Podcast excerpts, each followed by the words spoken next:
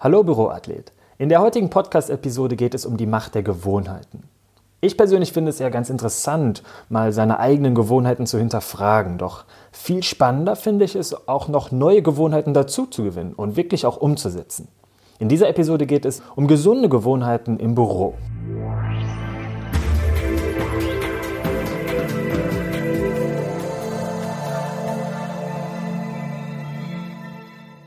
Gesundheit, Mobilität und Kraft bis ins hohe Alter.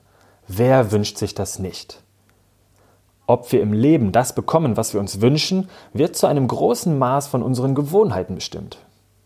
Jetzt ist das mit der Gesundheit natürlich so eine heikle Sache. Schicksalsschläge, Vererbung und auch weitere Faktoren spielen natürlich oftmals eine entscheidende Rolle bei vielen Erkrankungen, Verletzungen oder ähnlichem. Wenn es um dein Verhalten bei der Arbeit im Büro geht, dann gibt es dabei durchaus einige Stellschrauben, an denen du sehr clever etwas drehen kannst, sodass neu gewonnene Gewohnheiten einen großen Mehrwert für deine Gesundheit haben. Ich werfe dazu mal ein, zwei Beispiele in den Raum. Es macht langfristig einen enormen Unterschied, ob ich stundenlang in schlechten Haltungen sitze oder ob ich vielfach im Stehen arbeite und auf meine Körperhaltung acht gebe. Es wirkt sich positiv auf deine Gelenke sowie deinen akuten, äh, wie auf deinen aktiven Bewegungsapparat aus, wenn du Mobility Training durchführst. Es macht natürlich auch einen Unterschied, ob du im Sitzen am Schreibtisch dann Mittagessen während der Arbeit zu dir nimmst oder ob du es doch vor die Tür an die frische Luft schaffst und vielleicht in Gesellschaft essen gehst.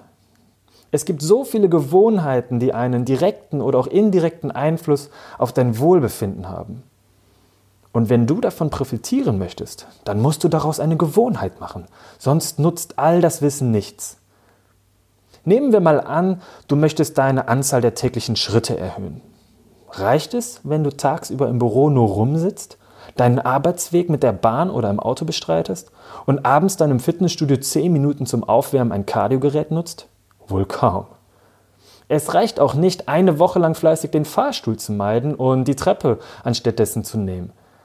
Wenn du erfolgreich das Pensum deiner Schritte erhöhen möchtest, dann solltest du Standphasen und damit grundsätzlich Bewegung in deinen Arbeitsalltag einbauen.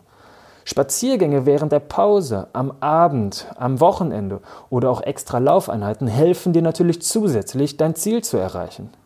Es muss zu deiner Gewohnheit werden. Unsere Gewohnheiten sind es, die die Qualität unseres Lebens ausmachen und nicht einmalige Handlungen. Es sind die Dinge, die wir irgendwann von ganz alleine tun, ohne dass wir uns daran erinnern müssen. Stell dir einmal an dieser Stelle selbst diese Frage.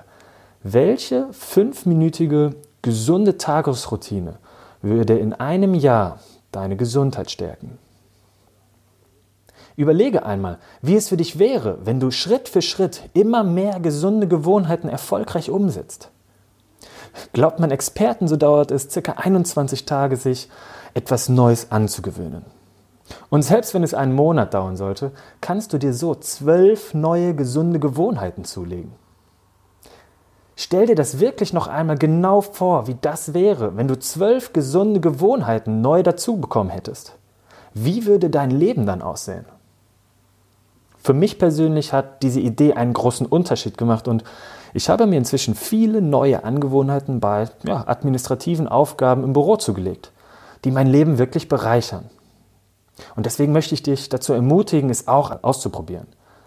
Damit du dir gleich einen Plan machen kannst, welche Angewohnheiten du für dich in den nächsten zwölf Monaten erfolgreich umsetzen möchtest und auch wirst, habe ich etwas für dich vorbereitet. Im Newsletter habe ich einen Link für dich, über den du dir eine Tabelle als Druckversion für deinen Schreibtisch mit monatlichen neuen gesunden Angewohnheiten downloaden kannst.